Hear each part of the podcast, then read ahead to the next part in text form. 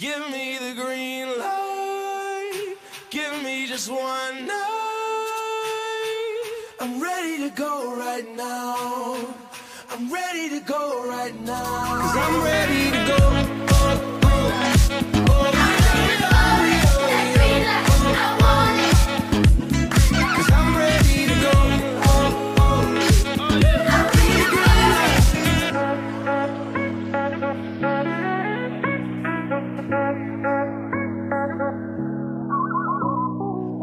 Welcome, everybody, to episode 112 of the Green Light Podcast. POC E Phrase, just uh, us two here tonight, talking all things conference realignment because we are in baseball season, which is truly just the worst time of the year for sports. Ian will disagree with me. I will go to the grave saying the next two months are the most boring sports months of the year.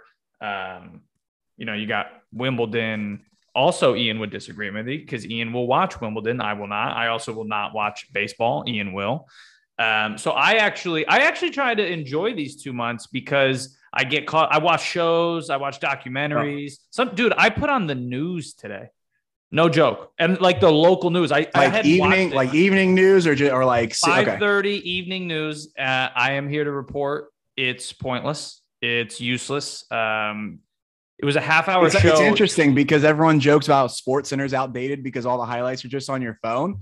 Like in a way, news is as well. Very Like outdated. you can you can build your news to your social. Now, that's a whole like Yeah. rabbit hole that we're not getting down into of Yeah.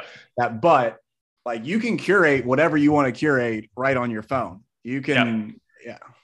I mean, it was 30 minutes. I didn't watch the whole thing, but about 12 minutes of it was the weather, which to me is still amazing that weather men and women exist. Because to your point, Shout out Mike Linden. Yeah, shout out to Linden. The phone does it.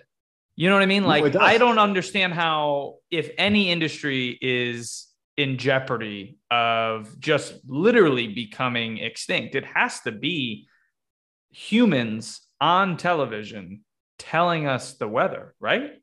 I mean, yeah, it's ironic that we're talking about this starting an episode about like the evolution of college athletics, and we're, so, we're talking about like the evolution evolution of like broadcast television.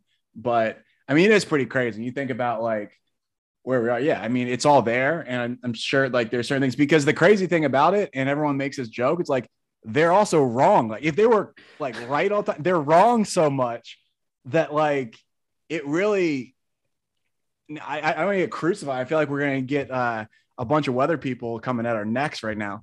But well, th- think about think about being. It's one be thing. one thing if they weren't right, but they're they don't have to be. And there's ah well, it's unpredictable. and it's it's one thing to be a uh, weather. We're gonna just say reporter, so I can stop saying man or woman. Um, a weather reporter in Columbus or New York or somewhere that gets four seasons. Like at least you're doing so. Imagine being a weather reporter in San Diego. Yeah, I mean, Yeah. that's that's got to be the greatest gig. That and not a pro golfer, because still, I, I still would argue that being the head pro at a very nice country club is even better because there's zero mm-hmm. pressure. Yeah, of course, you're not going to make millions and millions and millions of dollars, but it's it's there's zero. What is the from pressure? someone I'll say it, from someone that just played in a member guest at a club a week and a half ago, and how aggressive some of the members can be with these tournaments and handicaps and all that. That's gotta join the right club. counterargument. You got to join the right club. I I think that, yeah, it, it- it is. I feel like that is that's hard to find, but but you're right. Like people, whether it's people upset with course conditions, whether it's people upset with sandbaggers, people upset with tea times, like that's my only counter to that.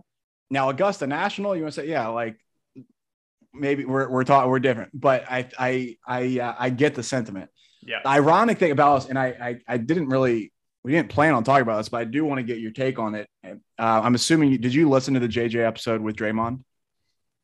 Of his the weeks recent ago? podcast. Oh, Uh, no, it was the, the after live they episode, won? the live episode this past. It was this past week. no, man, it was in New York. I was going to try and go. They sold out. brutal. So the one thing I want to bring up and get your take on, and talk about new media and what Draymond refers like the new media is. JJ is he's like the pioneer of new media, and it's not necessarily just like all the podcasts or people like us that spout takes or anything like that. It's more of I think the best way he explained it is JJ and so and go, can go on first take, and go on his podcast, whatever, but he can actually like explain and you can actually learn something about what's going on in the game from him and from his perspective and from his, his experience. And so, same with Draymond, same with guys like Richard Jefferson and Channing Frye and people like that. Doesn't necessarily just be because you're a player, but it's it's more of the new media of I'm not just reporting on what happened in the game or what I saw from afar or my opinion on this. It's JJ explaining like it like the I think the perfect example in a weird way is the detail show on ESPN Plus where he's breaking down all right this is why this happened and this is the adjustment they made to allow us to happen now in the next game what will occur because of that which I do think now athletes being more vocal talking about why it is it is really interesting I still think there's and, and I think Draymond probably agree too. Like there's still a and JJ was strong in this point. There's still a place for traditional media. I think there always will be, but I don't because I don't think there's, a new media. I don't think play can just replace that. Um, but I do think it adds layers and adds color to sports. Well, here's yes, I agree on all of it, and there's a place for new and old if we're doing that with the with the media uh, types now. But there's a reason why not all, you know, 50 players that retire every year, I don't know, whatever the average is of number of players that retire from the NBA, NBA all go on first take. There's a difference between knowing it and then being able to communicate it to like, you know, a fourth grade, fifth grade level of basketball IQ. You know what I mean? Yeah. Because there's a lot of people. It's there's I think there's two different ways. There's, you know, imagine listening to like Erik Spoelstra explain, break hold on, down. Hold on, hold on, hold on. What, what did you just say? I have to call you on that. What, Eric? You, did you say Erik Spoelstra? Did I say his name wrong? The, the E's before the E's before the L. It's Spoelstra. Spoelstra. Spoelstra. Spoelstra. I just had I called. Okay. Like, either way, imagine listening I get it, I get to imagine listening to an NBA coach. Yeah. Like give a scouting report. Like it. That would be like a different language to anyone listening, the common listener, yep. right? So th- I feel like there's that level of people in the NBA that really wouldn't be good. And then there's people that know it but can't communicate it well. So, yep. you know, there's that mix to your point of Richard Jefferson and Channing Frye and even the guy Matt Barnes doing the podcast stuff, even though that's a little different. It's not necessarily yeah. like basketball stuff, but you still have to have the ability to communicate your ideas and your experience through, which a lot of mm-hmm. these guys are unbelievable at. And that's why, I mean, think about Tony Romo. Like, this isn't new. I mean, Tony no, Romo right. took over. Everyone was like astounded because literally he was just calling the plays out because it's yep. so easy for a QB to see it and be like, all right, this is what's going to happen. Yeah. Um, but yeah, it, it's it's interesting, and like I think, and that's JJ. He is a very eloquent way about speaking of things too. But you're 100 percent right. Like I guarantee, and there's plenty of people like I, I truly believe, and like Mike Francesa, and I, as, as someone that loves Mike Francesa, or another that, another way, we just need to agree. We just need to have an agree disagree. How do you like? I love him for like the cert, like that. The definition of old media. Definition. Oh yeah, hundred percent. But and that's that's kind of my point. Is is if you, I guarantee, like Mike Francesa has commented on basketball. He has interviewed. He's been around the game. But if you asked him okay, what um I, I guarantee if you asked him what drop coverage means, I guarantee you he had, he wouldn't be able to tell you. But that's what where not saying that everyone had to have played the game to be able to commentate on it, but you get this extra level of hey, like when they change their defensive coverage, this is why they struggle and this is what they have to counter with. There's like reason why, not just oh, Steph really struggled in the second half. Maybe it's because they switched, like JJ can say, because they switched coverage and because they put this person with length on him and they did this and they threw different matchups at him. That's the interesting part. So that's why I still think there's there's always a place for the people to report. There's always people to like get people riled up or be opinionated and even clickbait in a way.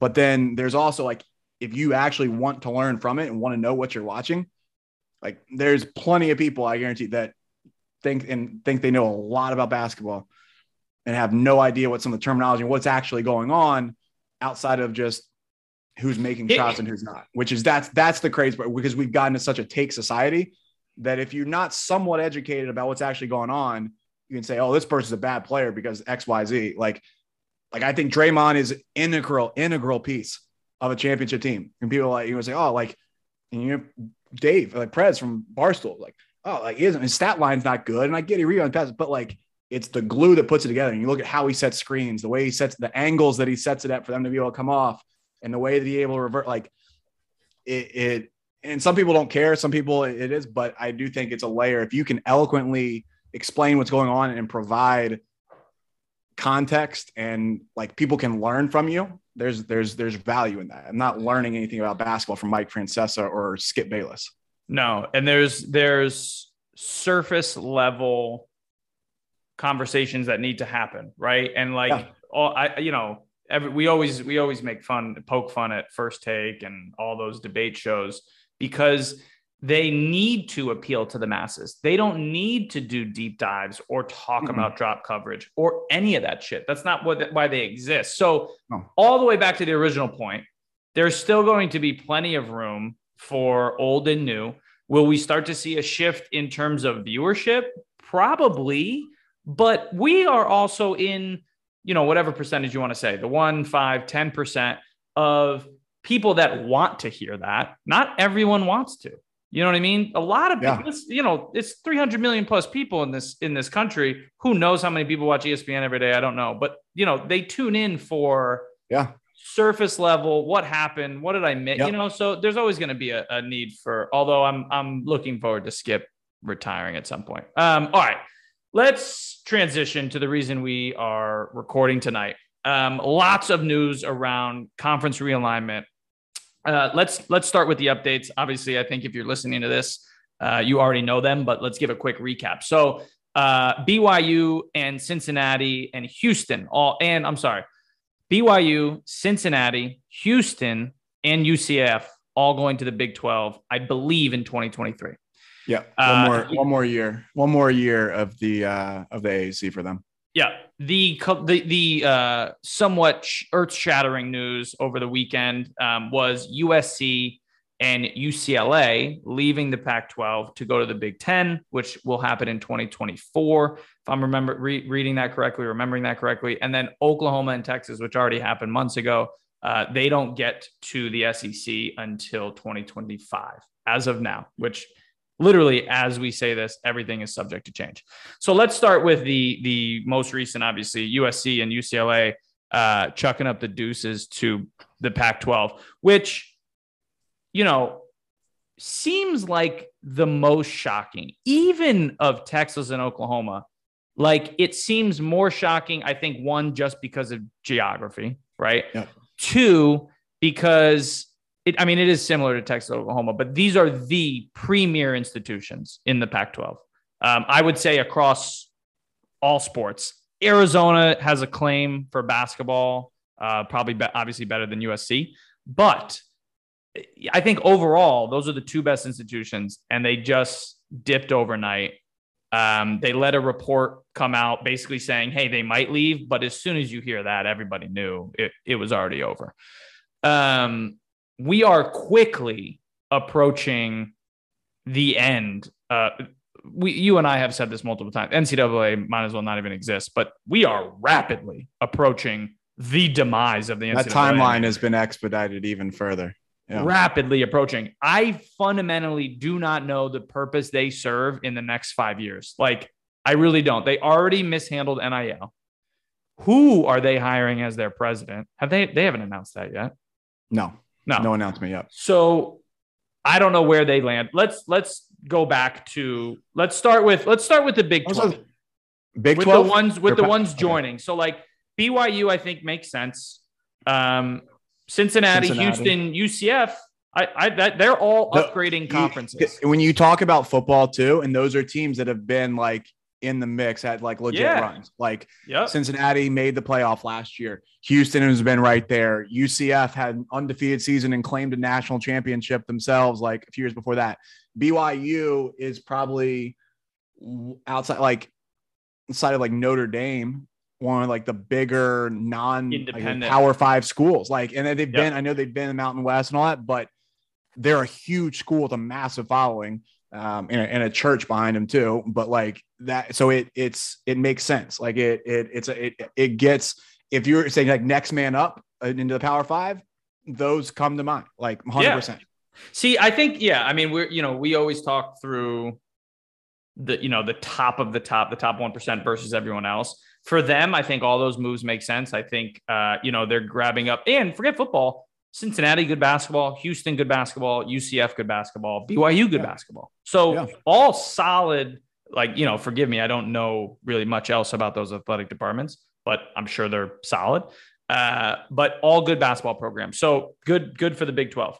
Um, okay, so we geography is just I want to talk Pac 12 now. Yeah. Like, Yeah. and how this all mixes in. Like, well, I guess we can say Big 12, the, the footprints, because like Houston makes sense with their Texas Southern, like, I guess geography wise, Cincinnati is probably the furthest away.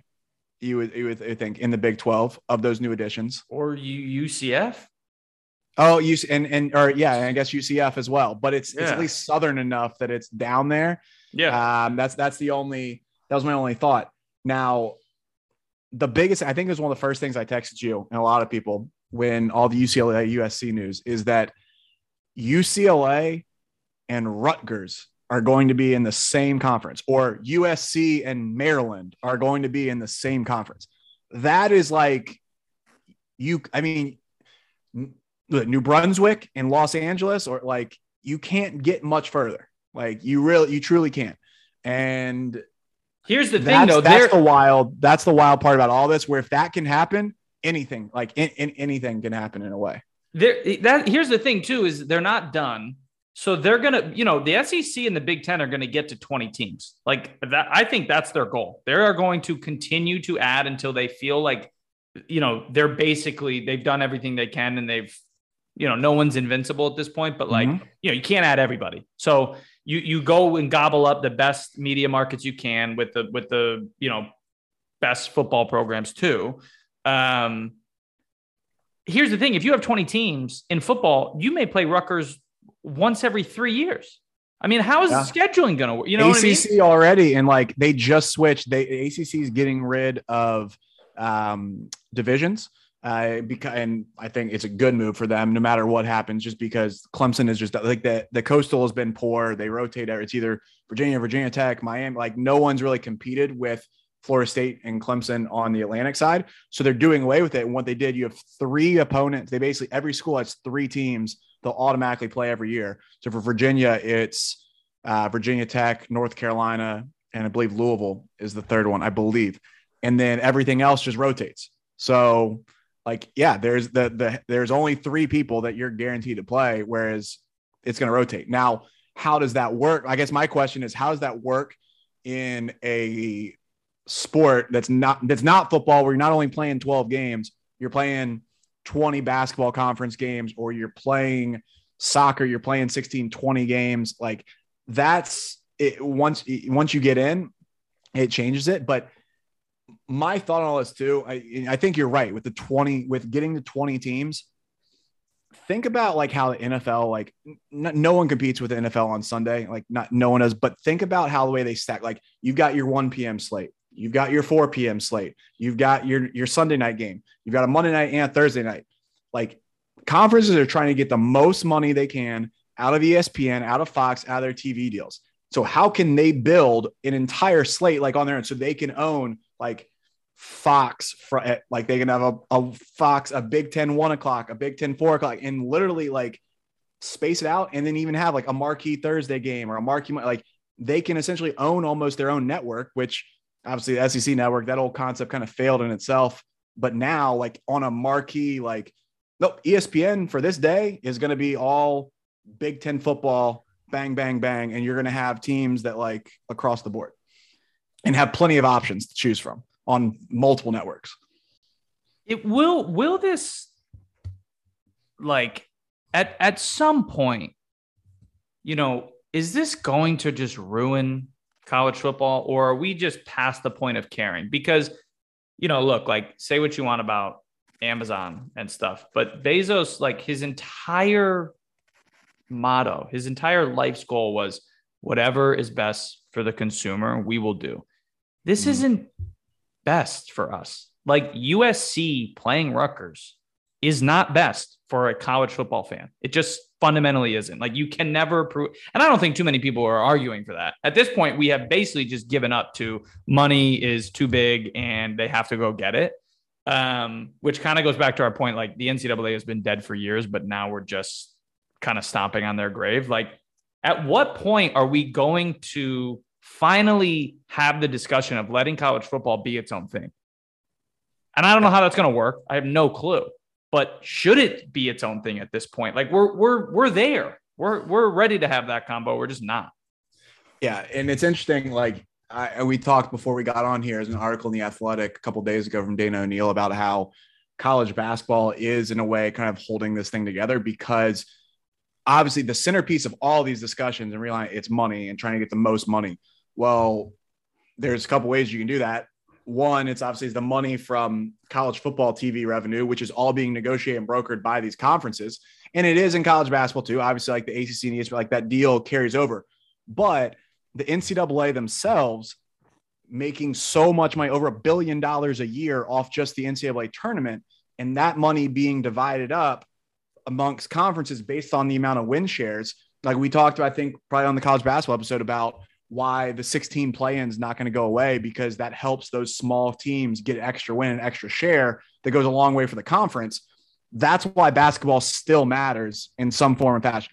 Now, Big Ten with expanded like Big Ten still going to be huge in basketball and football. SEC is still going to be huge in basketball and football. Doesn't matter. What that mat what basketball really matters to, in my opinion, is the rest of the moves of Big 12, Pac 12, ACC, because they know if they can't at least keep the basketball on that level, they're going to flounder. Like they're already going to get these other school, these schools in the SEC and the Big Ten are going to eat up so much money from ESPN, from Fox, from TV, from football and, and just TV money. But if they just start, like if the ACC goes from having eight, seven, eight schools typically in the NCAA tournament and getting a bunch of teams in the Final Four that gets these big win shares to help float these schools. If that dwindles to like they're a two to three team tournament and they get one or two wins, that's just knocking down the budgets of these schools more and more and more. So it is like there's still like football is always going to be the centerpiece of these discussions, but whatever happens, they do have like the to the ACC and the Big 12 and even like the Americans, so like that, like basketball still has to be a core function of it because they need that money from the NCAA tournament TV revenue. Okay, a couple things. This does not bode well for uh, you and I um, arguing that the regular season in college basketball matters. Doesn't bode well for that at all. This no. they, they, this basically just points to March, like you said, like just get to March and you know figure it out. Now, of course, look, like you want to be a one, two, or three seed, so you know all those things will matter. But like how many how many times have we heard and read? And you know the regular season doesn't matter and you just basically have to finish in the top percent of your conference and you'll get in and you'll have a shot. So this does not help um like winning the pac 12 like what the hell does that even do? You, you're probably going to be like a seven seed at this point. It's going to hurt like it like the big 10 and the sec will get even more the benefit of the doubt. And yeah and now then, all the like and then the other teams like oh well yeah but like of course yeah of course ohio state's going to have a top 10 strength of schedule when you're playing Michigan, USC, UCLA, Michigan State, like all your games. Whereas then, like if Arizona's still in the Pac 12 and they're playing Colorado, BYU, or not even BYU, I guess, yeah. um, all these other like Cal, Stanford, like, yeah, there's going to be a significant difference. There already is. And it's just going to be even height, heightened even more. Colorado, man, you know, we've had these uh, conference realignment talks so long for so long, you kind of forget they left the Big 12 for the Pac 12 right? like a decade ago. So crazy. how how crazy do they they look right now? Um, okay, let's talk about Notre Dame. And uh, you know, you talk about, about leverage. You want to talk about leverage. They've they, they I don't know if like I don't any... see. I actually think they're losing leverage with all of this. They I, th- really? now is the time They've always had all the leverage, but now I, is yes. the time, man. I like, think I, I mean leverage in the sense of whatever move they do decide to make impacts everyone else more than any other school does. So oh, I get, no I doubt. think like it's no like doubt. if UNC bolts for the Big Ten, Like you, I, I truly don't know if like in, I think a lot of these schools even are almost in holding patterns until they figure out what Notre Dame's going to do. Like it's crazy. I like. I think, and I think like- some of the, I think the SEC, the ACC, and the Big Ten, because that's really all. I don't think they're considering anything else. Um, they're all waiting, and I'm sure they're all flying into South Bend and, and trying to figure it out. To me, if I was Notre Dame, I would want to go to the ACC because it's a little bit less competitive right now. And you know, keep the model rolling like what they already have. It's like right, we, we don't have like we don't have to get like look at how many championships they've made in BCS college football playoff. Not saying they play a weak schedule, but they also they set it their own. They get there. They don't have to deal with I play Georgia this week, Alabama the next week, Auburn the next week, like Florida the think week about after it. that. Football, it's not like basketball. Basketball schedules are sometimes not even done until right now for the next year. Football is done five plus years in advance. So even if when they join a conference, now who knows? Contracts at this point in college athletics seem pointless with all these people leaving.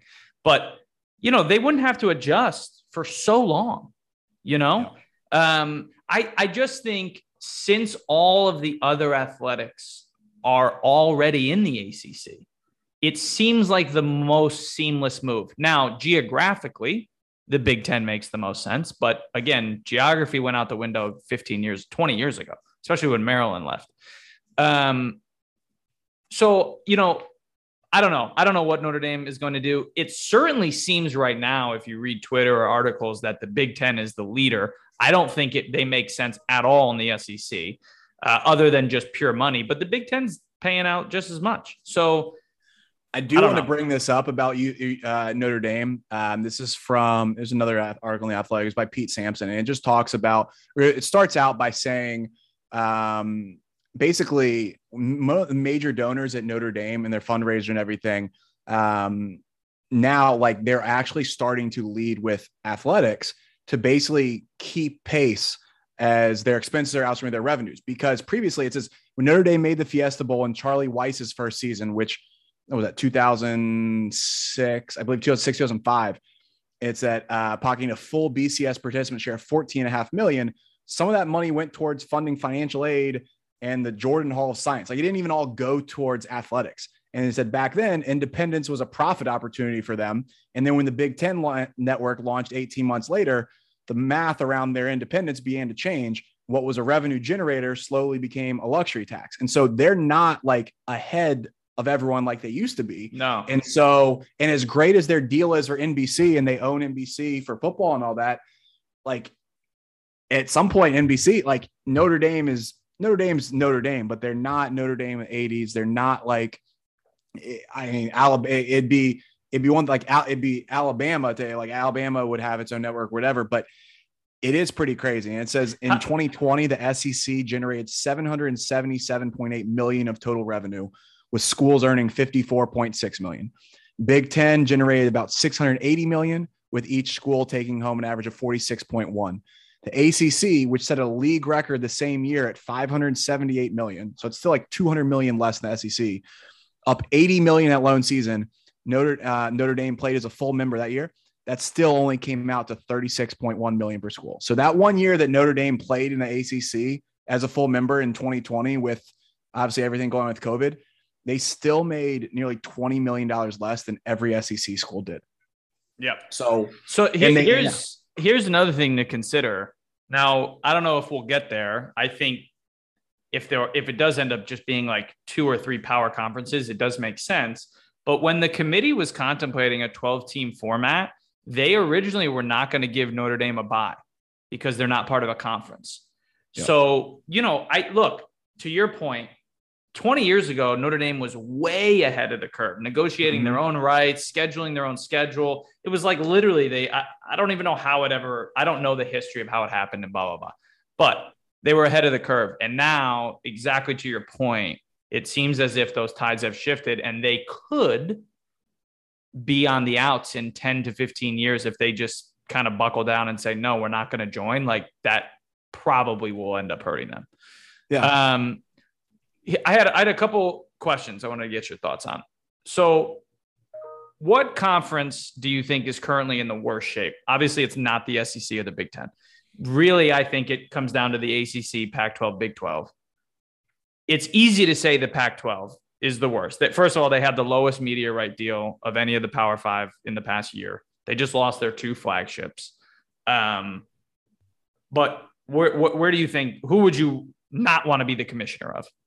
I so it's funny you bring this up because the one thing I want to say is now I want to preface by saying that there's no this is not the reason why the Pac-12 is in the situation they're in. It's not because of their their option or anything like that. I think the Pac-12 has had very poor leadership over the years. They have not necessarily been forward thinking. They have not gotten the best rights deals. They've lost like a lot of their cachet in college athletics, and unless you're a like bill if you're even in college basketball you talk about if you're a like a late night if you're staying up to watch like they haven't done a good job to not be geographically irrelevant if that if that makes sense. Like the sec is irrelevant is the sec is relevant from the east coast to the west coast. Like there's plenty of people in california that will wake up at 9 a.m watch turn on and watch florida and georgia like that. There's way less people that will in florida that will stay up until 11 o'clock to see the kickoff between Oregon and Washington. Yeah. No. Now, Grant, I'm not saying that they need to start playing games at 9 a.m. Pacific time, uh, but I don't think they're very forward thinking. And the one thing that still sticks out to me that I, I remember this so vividly, um, and they they did just announce in March they're going to move uh, the Pac-12's headquarters, but I think this is a summary of like I think how poorly mismanaged with Larry Scott was, or Larry Scott managed the Pac-10 or Pac-12 was. So they moved in 2013. They moved their headquarters to, and we might have talked about this on the podcast.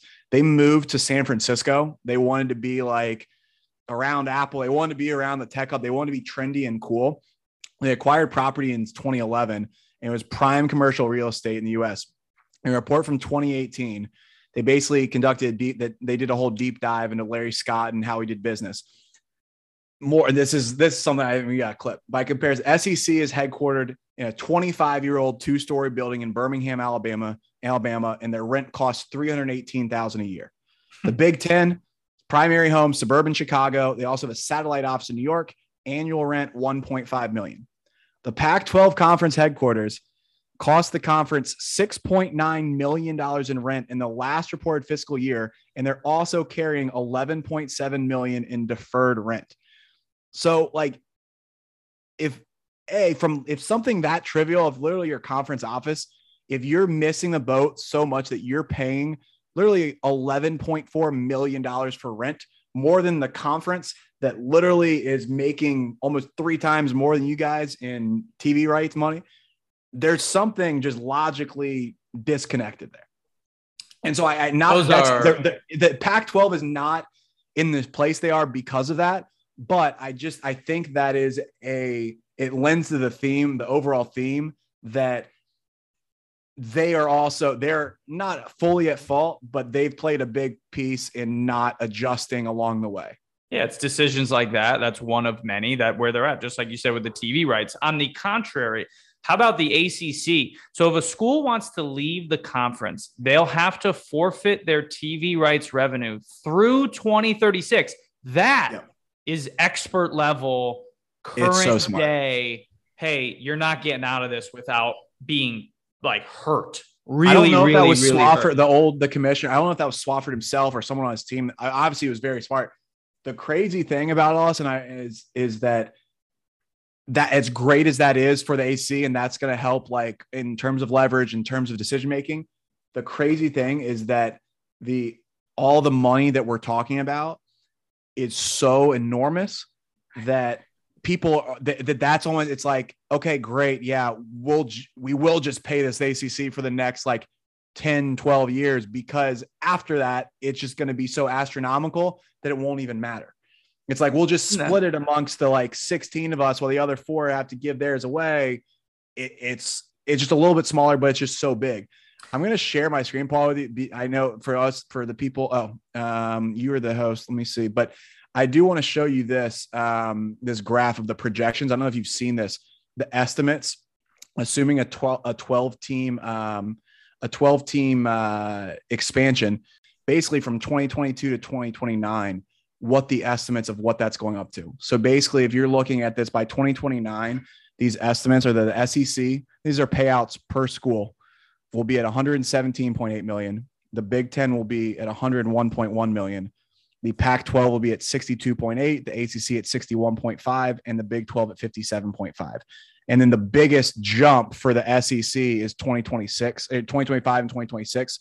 Once obviously t- their their current deals up and Texas and Oklahoma come in, but the fact that right now there's already in 2022 like the Big 10 is at 57.2 and the ACC is at 30.9. There's a 27 almost 27 million dollar gap there between it. Now we're saying in 7 years, even less than 7 years, there's going to be a like six like a basically a 60 million dollar gap is when you just break that down where that what 60 million dollars does for a university compared to another not that these schools not that the pac 12 the acc the big 12 aren't going to be able to operate but it's just the advantage that these schools have over everyone else and and that's why it's i think this for me it's like it's the timeline it looks relatively even and then it's just there's such a big jump once you get in there and you think about what that 60 million could actually do. Okay, a couple hypotheticals. These these are the basically the last questions I have. Does the ACC just acquire the Pac-12 and and go back to its original title, the Pacific Coast Conference? So now you have the ACC and the, the buy or the yeah, and yeah. you and you have and you have ACC West, you know, whatever we're calling it, ACC West, ACC East. And now look, if now I know this is not how it works, but 60 million and 60 million equal 120. I know that's not how it works, but yep. is that how you combat it? You know, and and again, like it's you Duke's not going to play Oregon twice a year, but yeah, you know, every other year, do they go out west for a tournament? You know, I you, you can get creative with it, but maybe that's how they combat it. And again, then the Big 12, it's like, you know, you basically just got to go gobble up the the best of the rest. Um, the only the the other thing I wanted to talk about is does Gonzaga join the Big East because they're the last basketball it, yeah. power that's not in a good conference. Well, they're in a fine conference, but you know it's not great. There's um, no football. Yeah, there's no football. So yeah. it's like, do you just bite the bullet and instead of getting involved in all this craziness that doesn't apply to you, uh, do you join the Big East?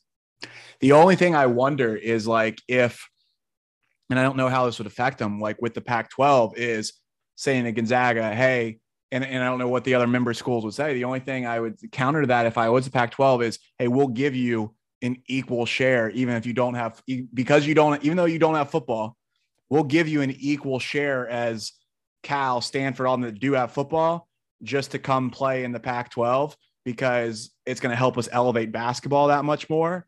I don't think that that's I don't think it's worth it. I don't think the other universities would be happy about it. I just can't see if if they join a conference that it's still has heavy football, they're not going to get the same cut as the schools that have football. And so I and I think where the Big East, like like you said, if it goes back my like how how many schools like made I mean over it's like 75% of the conference made the tournament last year. Like the only teams that like Georgetown, St. John's, I didn't even think who all like missed it, but like all those teams, like in DePaul, I guess, but like Villanova, Creighton, Butler, like all these schools are are making the tournament. And if if you can build enough of a TV package from that that makes it worthwhile, I, if I'm Gonzaga, I would I, I I would go that route. I would go Big East, but yeah, it, it is it's wild. I I do the the one thing that makes me sad. Someone asked me about this today is like my 98 year old grandfather, if you has been to every until a couple years ago, had been to 60 of the first, or yeah, 62 of the first 64 ever ACC tournaments. If you had told him like 50 years ago that, yeah, like the certain like that certain teams are going to be in the conference, certain teams are not, and that like potentially North Carolina of all schools is going to be the next to jump, like to either like like never believe it. Like if they leave charter members that like there's there's still going to be the pageantry of college sports and the and tournament and, and bowl but we're losing like it. That. We're but losing. We're losing like, and it's. I don't want to be like old man yells at the cloud, but like there's something special about like all. Hatred. I mean, all this, there's something special the about hatred, hatred. the like. that and even like now like it, it's kind of kind of be weird like i there was like there's a usc if if say that um notre dame does join the big 10 and you get annually like notre dame usc i think it loses some of its luster even as big as it was because it doesn't always happen Just a but conference it's like game. it but it made it a bigger thing so now like so it kind of works in reverse whereas like the, some things that you wish you saw all the time Yeah. now like like won't happen Yeah. um and then things that were like oh i kind of like this like it's only like every every five years you like remember how big usc ohio state was like when it was like matt it was i guess it was matt barkley and those teams and like it was like oh my gosh this is a mega matchup. And you get some of these like to kick off the football season these non-conference matchups you lose some of that when they're all mixed in together. So i never th- i mean the crazy thing and this is the one conference over the last 15 20 years that has been remained steady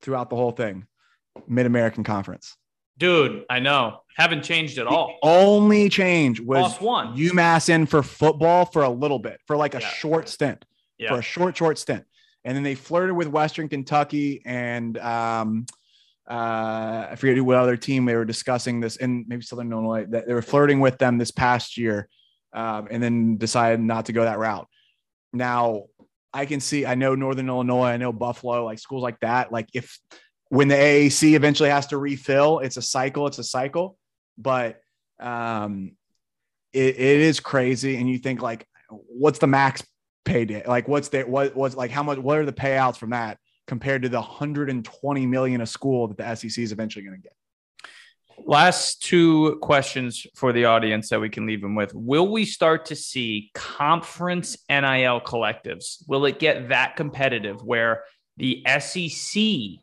will band together and basically say, we want the talent here so much more than we want in the Big Ten that we're willing to create a collective that says, if you commit to the SEC, you will also get this. Because obviously, right now they exist at the university level you know, Alabama, you'll get XYZ. But imagine if it's, yeah, you come to Alabama, you got this, but because you're part of the SEC family, you get this as well. Will we start to see that? And will we see, will college football mimic college basketball in the sense like, will we get a Big Ten SEC challenge? You know, whatever the hell that looks like in football.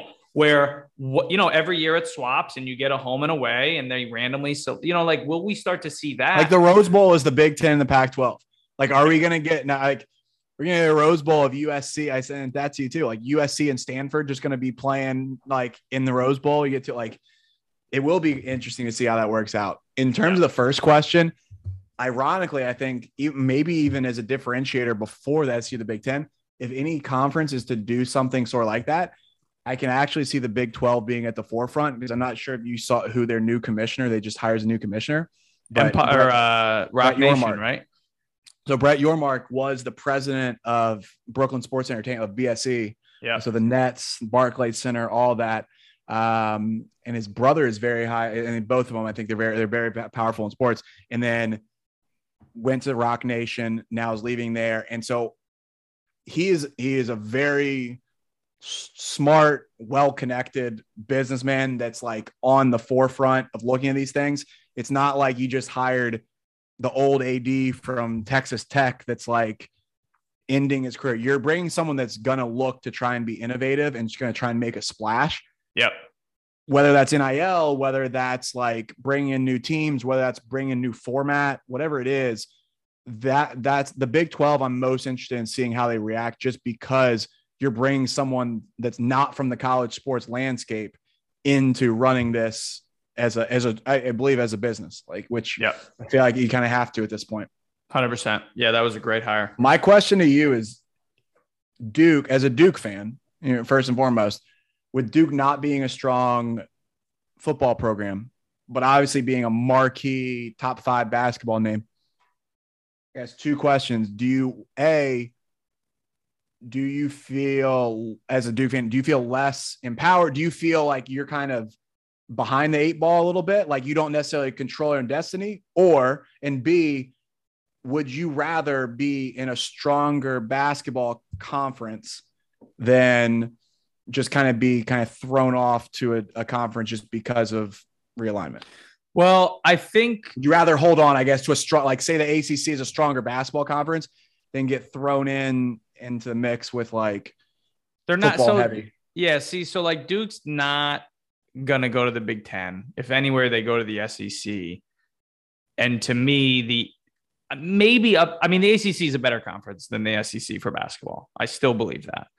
And up until four or five years ago, it wasn't even close. But it's getting closer because you know the ACC has kind of, you know, all these, all these Louisville and Pitt and uh, you know Louisville's the one I'm surprised isn't coming up more with like the SEC. To be honest with you, Yeah, it's a good point. Um, so it, I don't know if this is going to answer your question, but if they went anywhere, I'd rather them go to the SEC. I think geography that makes sense. I I would rather see them play those teams than the Yeah. big. Like I don't really care about Duke, Iowa.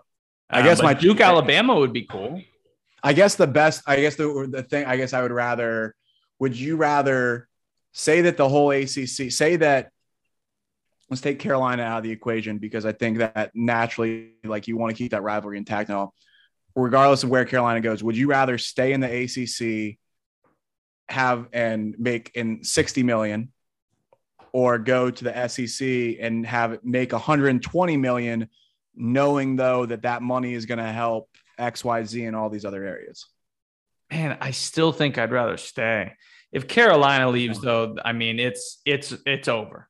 Yeah. I mean it's a wrap. I that's my, my thought as a Virginia fan is I want to keep the ACC intact. I love the rivalries. I don't think there's any like even like you know the Big Ten. You've got Ohio State and Michigan. You've got the close the geographic, but like living here and you've got NC State, UNC, Duke, literally all within 20 minutes. of Me, I've got you Virginia and Virginia Tech right there. You've got Wake, you've got Clemson, all like close geographically. And you've got these rivalries where people like go to these schools are interacting every day like with each other like i can go play golf and i can see a person wearing all those schools they can all talk like whatever they want to i guess that what it comes down to is yeah i mean is that like i i personally i i, I want to keep that but i just i also i don't want them to get left behind is is the thing that's that's the only thing that scares me if like carolina i if carolina and uh i'm trying to think of a scenario if Carolina and Virginia Tech jump to the SEC, Be bad news. I'd be very worried. You and I, like,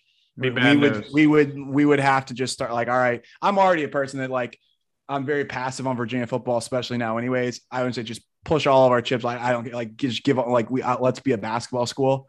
Yep. Duke is clearly a basketball school, but I never had to deal with like, yeah, if if if if if other teams are just like in a completely different realm, yeah, it, it, it scares you.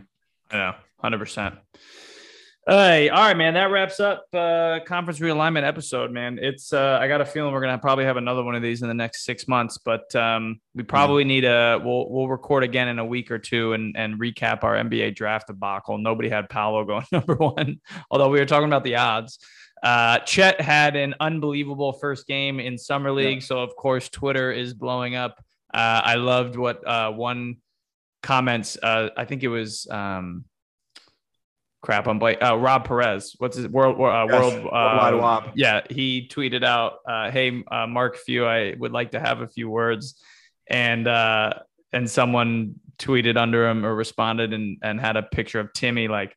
Why would you ever run the offense through this dude? And Chet responded and was like, "Hey, like we're not, yeah, like not not. like that, he's yeah. he's yeah, he was unbelievable. He's so good, whatever." And then somebody responded and said, "Keep your uh, green bean looking ass out of the conversation." Incredible. So, uh, yeah, Absolutely incredible. incredible. But yeah, Chet. All right, let's end on this then. I'm last hypothetical. Or if you had to put money on, um, because we haven't talked about this, and we can we can talk more NBA later. What team is when we start the NBA season? What team is Kevin Durant on? What team is Kyrie Irving on? Oh God. I mean, didn't Durant only give like three teams that he wanted to go to? Wasn't it? Yeah, but they don't Phoenix? care. They don't. Yeah, but they don't care because it doesn't matter. Like he's signed for four years, so he can't use the threat that I'll just dip after one. Like the report today came, they want the biggest trade package in NBA history. Yeah, I. To be honest with you, man, this is gonna sound crazy. I think they'll both be in Brooklyn. Wow. Like, I, I, and I'm gonna, yeah. There's gonna be- there's a green light to get a hot take from Hot the host. take. So there you go. to me, I They the sorted out. Lakers, the Lakers will have to sell their soul. I mean, for a chance, it's like how much do you want to give up for even one of them? Yeah. Um, Phoenix isn't going to do it. They're too. They're fine. They're good. Uh, I think Phoenix will though. I You think, think? I, I think Phoenix will. I think Phoenix can. The problem is like, Well, Ayton- who? it- it's weird how they finagle it. You do a sign and trade with Ayton. You send Chris Bridges. you Paul get rid of them. Like, what do you do? no, with you can keep Chris Paul. You have you can creep you keep him, but um, I mean, I don't know. I I think I I'm gonna say Brooklyn, bro. I'm gonna say they like they come out and like it didn't work, and then Durant's gonna be like, all right, you know, I'm gonna give it another run. I I- have no idea. fi- John Hollinger did the five Kevin Durant cha- trade trades that mega chances is the tricky Phoenix deal, uh, the Miami mega deal, um, and, and basically it's so Phoenix. It would say something like they would send, and they would they basically need they would need like a third team involved um, for certain things like that. Miami had said it would be like Bam, Kyle Lowry, Duncan Robinson, Tyler Herro, two unprotected firsts, and three pick swaps for Durant, Ben Simmons, and Seth Curry. be insane. Ben Simmons, bro. Um, if he gets on the Laker, and then there's like the Lakers, and basically it would say would be Anthony Davis, Russell Westbrook, unprotected first in 27, 29, pick swaps 26, 28, four second round picks, and Max Christie. And then the Clippers. I tr- honestly like the ones that people aren't talking as much about. I don't think Toronto will happen. I can see them being in wanting to be in the mix, but I can honest, I can see the Clippers being like, "Sorry, Paul George, we're gonna send you, Yeah, we're out. Like all these guys for um for for for KD and just have KD and Kawhi together. I can see that. I don't know what I can see anymore, bro. Conference realignment, NBA free agency is a joke. These guys are com- basically like, yeah, I'm good. I mean, literally, Kyrie announces he's coming back, and then Durant announces like the whole thing is just it's a disaster. And the Mets are still Um, in first place. The Mets, yeah. There's Francesa talking again. All right, that's it for episode 112. Uh, we will see you guys shortly. Keep the ball bouncing. Deuces. Lately I've been feeling like this what I've been working towards. If you ain't trying to be the boss, and tell me what you working for. Certain doors were closed, but now they opening up. Celebrating with some shots, maybe poke on a cup. Pulls, lust, rust, souls up next, and I got this. Crazy like Britney and the love so toxic. Got a wall up, I'm trying to infiltrate a conscience. Taking 12 shots like where the cops is. Come on.